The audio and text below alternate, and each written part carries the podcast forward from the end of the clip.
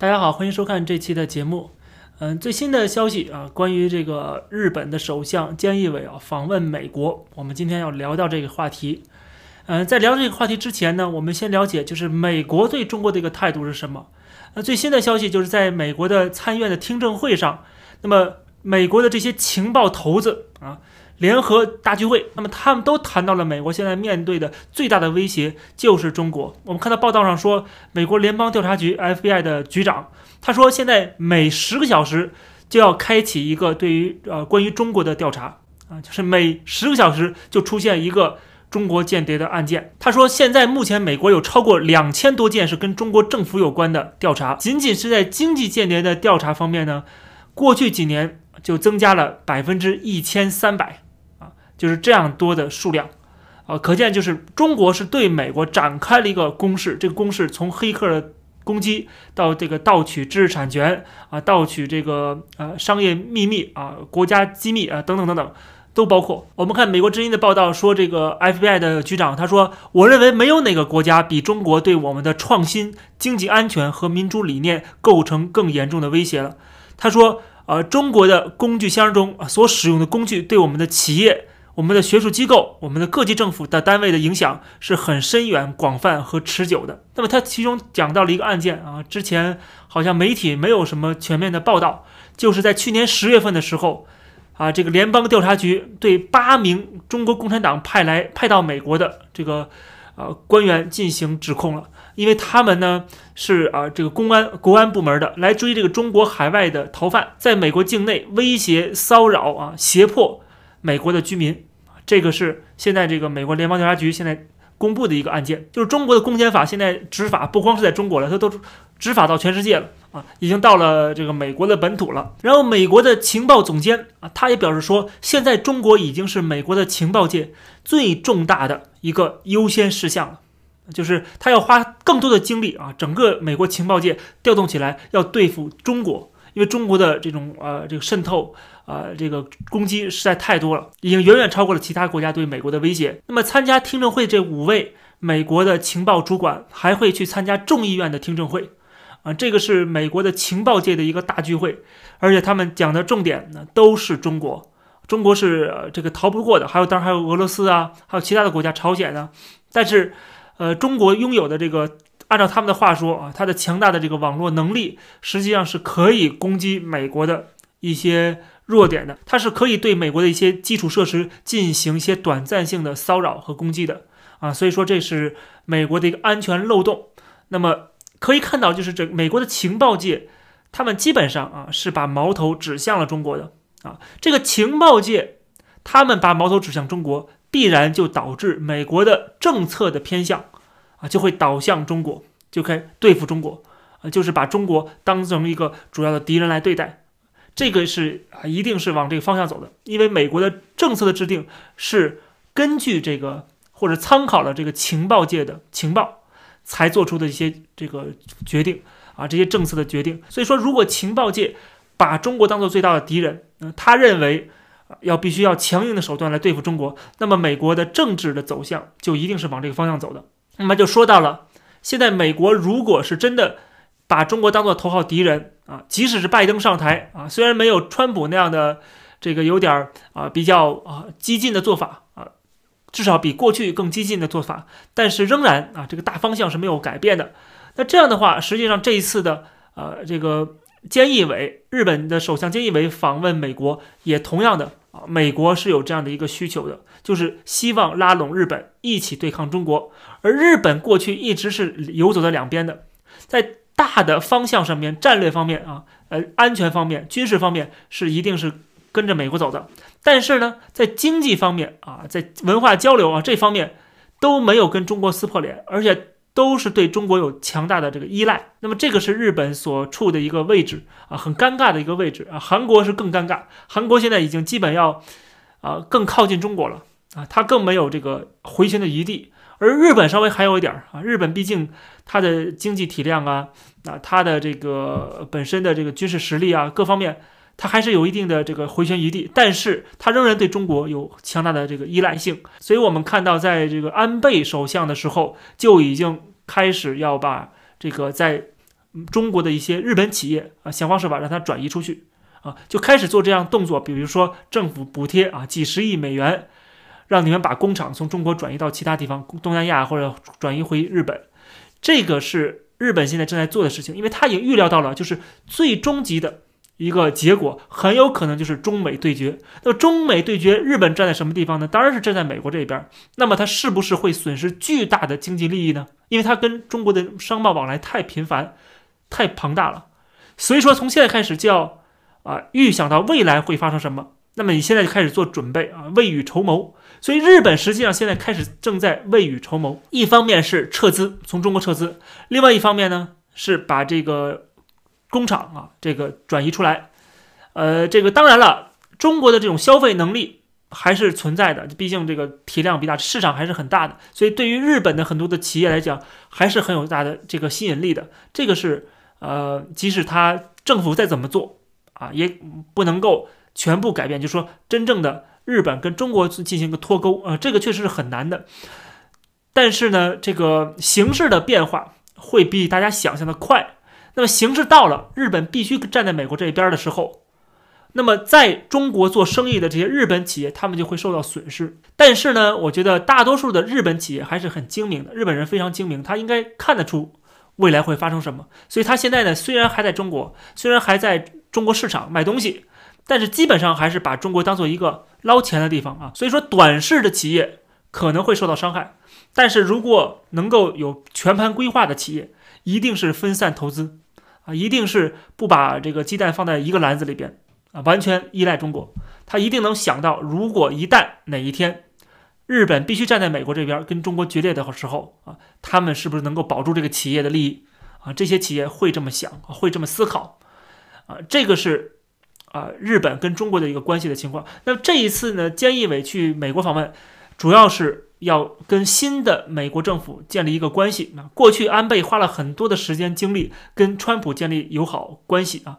呃，这个川普这个刚当选啊，还没就职，安倍就跑到川普大厦去了，后来还跟他一起打高尔夫啊，就是建立私人关系啊，呃，实实际上这个日本是必须要得到美国的全面的保护的，他一定是要跟美国跟得最近的。因为他没有其他选择，他面对一个庞大的中国崛起中的中国，对日本造成了很大的威胁，特别是双方还有领土上的纷争啊，这个领土上的争端就是这个钓鱼岛啊，尖阁诸岛，所以说呢，中国是一直要这个对这个地方是进行这骚扰的啊，派出中国的这个军舰啊啊渔船呐，所以说日本时刻都觉得你要侵略我啊，你要占领我的领土，所以说有这样的一个长期的隐患在这里。啊，这也是爆发冲突的一个点，啊，另外就是这个在意识形态上面，在价值观上边啊，也都是格格不入的，对吧？日本好歹是个民主国家，虽然它不是那么像欧美国家有一些比较白左的啊这种思思想，但是它它仍然是对中国的这种啊很多的国内的这种打压人权呐，这个这个没有言论自由啊这些行为啊，它也是非常反感的，日本人是非常反感的。所以说，我们看到民调显示，全世界。这个日本人反感中国的比例是超过其他很多主流的这个发达国家的，它是最高的，啊，按说日本对中国应该是最友好的，啊，按说日本对中国人应该是最了解的，确实啊，就是因为太了解了，所以说最反感。在十几年前我第一次去日本的时候，那时候日本就已经有几十万华人了，啊，非常非常多，呃，双方的这关系是极为密切的，但是这种密切当中呢，也存在一些隐患啊。呃，这些隐患呢是随时可能会爆发的，就是它这是这是无解的，你不可能是中日友好世代相传，这是只是一个口号而已啊，不可能的事情啊，过去也不可能，现在也不可能，未来也不可能。所以说，今天的日本，呃，如果看民调的话，是最反感中国的。那么，他又在经济上面对中国产生了一定的依赖，那么这些依赖自然而然啊，就是短暂的依赖啊，就是早晚有一天，因为地缘政治的这种矛盾和这个战略上的冲突。日本会跟中国分道扬镳。那么这一次，菅义伟到美国跟美国的关系建立关系啊，呃，那么现在美国传出来有个要求，就是跟日本一起来发表一个联合声明，要谴责中国，或者说要呃这个表明一个日本在这个亚洲地位的啊这样的一个声明，就是我们要维护这个地区的和平和稳定。美国跟日本有这个责任啊。实际上是针对中国去的，就是因为中国对台湾造成了这个军事威胁啊，影响了这个地区的和平跟稳定啊，老想打台湾啊，所以说日本跟美国要有这样的一个啊这个声明，这样震慑住中国，这样的话中国就不会贸然的敢发动战争啊，这破坏地区的和平，这个是日本跟美国这一次见面啊可能要做的事情，当然还会谈到很多东西，比如产业链的转移啊。啊，这个包括芯片这些关键领域的安全问题啊，啊，还有这当然这个还有疫苗的问题啊，还有什么环境问题什么的。但是最重要的还是对中国，就是日本在这个美国跟中国的冲突当中啊，对中国的围堵当中，日本起到一个什么样的有利的这个地位和作用？这个是美国要让日本摊牌的啊，就是你讲讲，我保护你啊，我扶持你啊，我帮助你，你怎么来报答我？你怎么帮我处理这个地区的和平问题啊？怎么能够起到你日本的一个作用啊？制衡中国的作用，来帮助美国啊？等于是我们一起联合起来，来完成这个印太战略啊，对中国的这样的一个啊控制。所以这才是日本首相菅义伟到美国访问啊，他们要谈的主要的内容。那么最后我们要等待啊，看看最后是不是会出来一个联合声明啊，或者怎么样啊？那么这个联合声明很可能就会。刺激中国政府会让中国政府跳脚，因为日本一直以来是不愿意啊公开跟中国叫板的，虽然底下在做一些工作啊，试图的呃这个未雨绸缪，但是啊他到目前为止还是不愿意得罪中国的。在这种情况下啊，那么如果菅义伟这一次跟美国有个联合声明啊，表明一个日本坚定维护美日联合的这个同盟的这个概念。那么当然对中国是个威胁啊。那么中中国会不会报复日本福岛的这个核废水排放的问题上面啊？中国政府就故意的炒作这个事情啊。中国政府从来不是说真的是关心环境问题，它并不是啊，它是背后有一个政治目的啊，它就是要炒作这个事情，激起人民对这个日本的仇恨。那么对日本仇恨一个什么结果？抵制日货呗，对吧？不买日本东西呗。那么会不会影响日本的这些企业呢？当然会啊，对吧？这就是一个下马威，呃，警告一下日本。当然了，这个我之前讲过了，还有其他的一些目的啊，也很重要的目的，就是来减轻中国政府现在他们面临这国际上的压力啊，国际压力太大了啊。这个不光是疫情的问题啊，这个源头，还有就是新疆的问题、香港的问题啊，都是这个全世界现在对中国看得非常紧的东西。所以说，中国想急于的摆脱这样的一个压力啊，需要一个释放口，正好逮着了。哎，日本排放核废水啊，把这个事儿讲成好像是中国政府多么的在国际上多么负责任一样啊。那么我也讲了，现在这个网上有很多的流言蜚语啊，包括造谣啊，夸大这个日本这个排放核废水的这个事情。啊，之前我专门做了一期节目，讲了具体的数字、具体的数据啊，给大家分析啊，用科学跟事实来破除这个大外宣的这样的洗脑的作用啊。所以说，大家感兴趣可以看那期节目啊。我可以在这里补充一两点啊。一个人就是说，这个说核废水啊，并不是冷却水啊，这个其实是一个谬误啊。这是和这个赵立坚在网上说的，然后很多五毛小粉红也就跟着说啊，实际上。啊，福岛的这个核废水它就是冷却水，跟大亚湾呢，呃，跟这个中国的其他的这些核电站都是一样的，就是都是核废水，也都是冷却水，啊，你不能说中国的这个核电站你释放的这冷却水就不是核废水，你也是核废水，OK，啊啊，这个你也是发电用的核废水。另外呢，你有没有污染？你当然也有污染，这个核电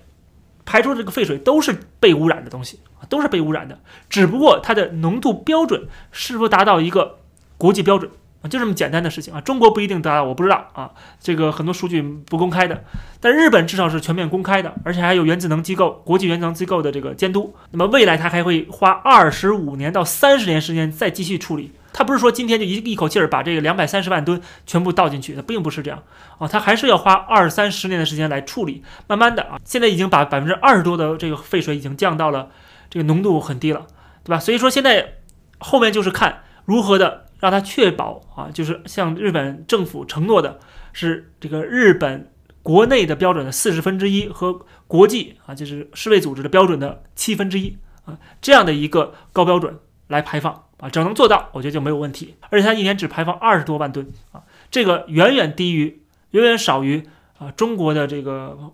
核废水的排放啊。光大亚湾，我之前讲过了啊，光是大亚湾一年就排放了四十多万亿啊，所以说没法比的。而且大亚湾它的这个政府要求的上限，就是你最多不能超过多少，是两百多万亿啊，就是说两百多万亿以内，中国政府都不说什么，都是认同的。那么怎么到了日本这儿才二十多万亿，你就不认同了呢？你就反对了呢，对不对？对吧？你这个说是说所谓的这个里边的这个放射放射性物质，那你要说这里边的放射性物质，不好意思，人家又比你标准高啊，比你更清洁，所以说啊，这个中国政府的这种说法根本说不过去的。那么第二点，我想补充的就是。为什么我基本上是啊，这个觉得日本放这个排这个废水没太问题呢？就是因为日本是个透明的国家，它是个民主国家，是个它的整个过程是公开透明的，有国际监督的啊，有舆论监督的，有日本国民在监督啊，所以说呢，呃，我觉得是没有问题。虽然有很多反对的啊，就是因为有反对的，我才支持这个这个日本政府的。如果说没有反对声音，日本没有反对声音，全部都是听政府说的说的话啊，就像中国一样。我反而不相信这个日本政府说的话了。大家明白这个逻辑吗？对吧？就是因为日本有这样反对声声，而且允许这样的反对声音，所以说这个政府啊才能更负责任，因为它是公开透明的，是有民主的，是有言论自由的，是有啊这个监督权利的。但是中国没有，没有言论自由，没有监督啊，人民没有发声啊。那么这个时候，中国政府告诉我说，我们排的都是干净的，有人信吗？你敢信吗？对吧？啊，这个道理我觉得大家都应该懂。那么回到刚才的话题，就是这一次疯狂的去攻击日本啊，这个铺天盖地的舆论啊，中国政府啊，这个从这个央视到环球时报到微博，那么攻击日本政府起到了一个什么作用呢？这个作用实际上是个反作用啊，它最后是导致的是日本人更加的反感中国，啊，觉得说我们自己的事儿你管得着吗？对吧？你比我们还差劲，你有什么资格来批评我们？而且你也不讲科学依据，不讲事实，啊，就完全的一股脑的，还加上很多造谣的东西啊，来这个污蔑日本。所以说日本人会对中国政府这种做法，对中国的媒体，对中国人的反日啊，说要什么踏平日本呐，什么这个那个的。更加的反感啊，所以说这一次菅义伟去美国谈不会受到这个影响。这个中国这算盘实际上是打歪的，我认为是打歪的啊，它不会影响到日本在这个美日关系上面的一个判断。中国永远是在日本眼里是个威胁，而不是保护伞。美国才是真正的保护伞，这是完全两回事儿。中国的体制就决定了它一定对日本是一个威胁。它不是自由民主的国家，那么就很容易是受到这个政府的影响，政府随时变脸，随时就整个全民反日啊，这样的一个国家是喜怒无常的，你不能天天跪在共产党的面前啊，祈求他让中国喜欢日本，你做不到的。所以说，日本人看得很清楚，你的体制跟我们这个日本现在已经等于是在这个国际上面是最受尊敬的一个国家之一了。大家去看看最近的有一个民调，也能显示出来。日本的护照也是全世界最好用的护照啊，排第一名。所以日本人的思想跟这个国际主流思想是一样的，都是普世价值的思想，啊，都是这个呃现代的我们讲到的之前那个会员节目讲到的后西法利亚的体系。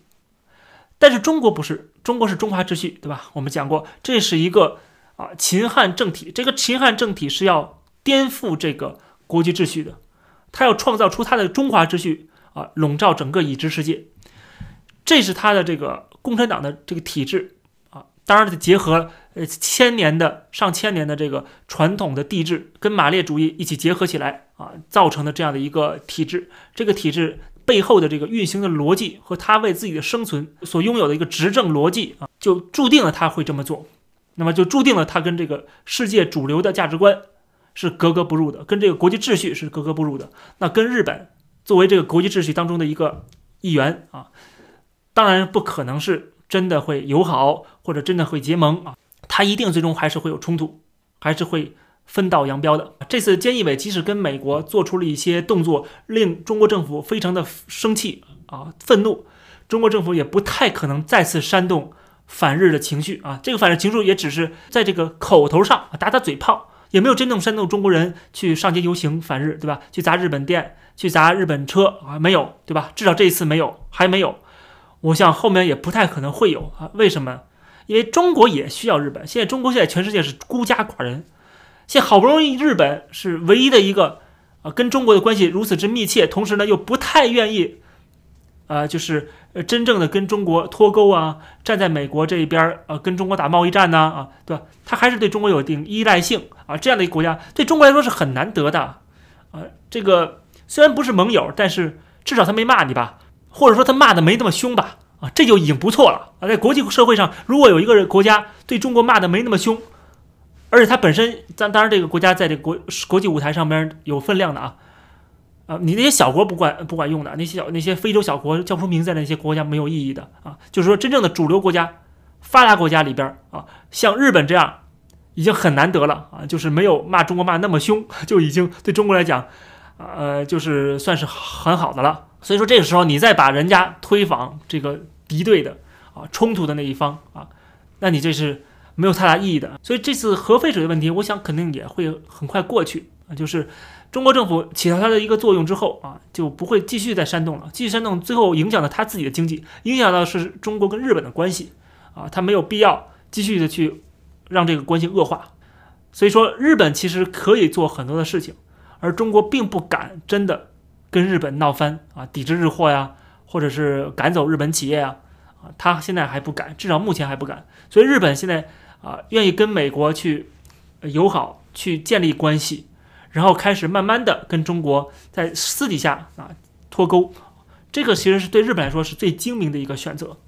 那么这期的关于这个日本的问题，我就讲到这儿。感谢大家收看，欢迎点击订阅这个频道。我们下期节目再见。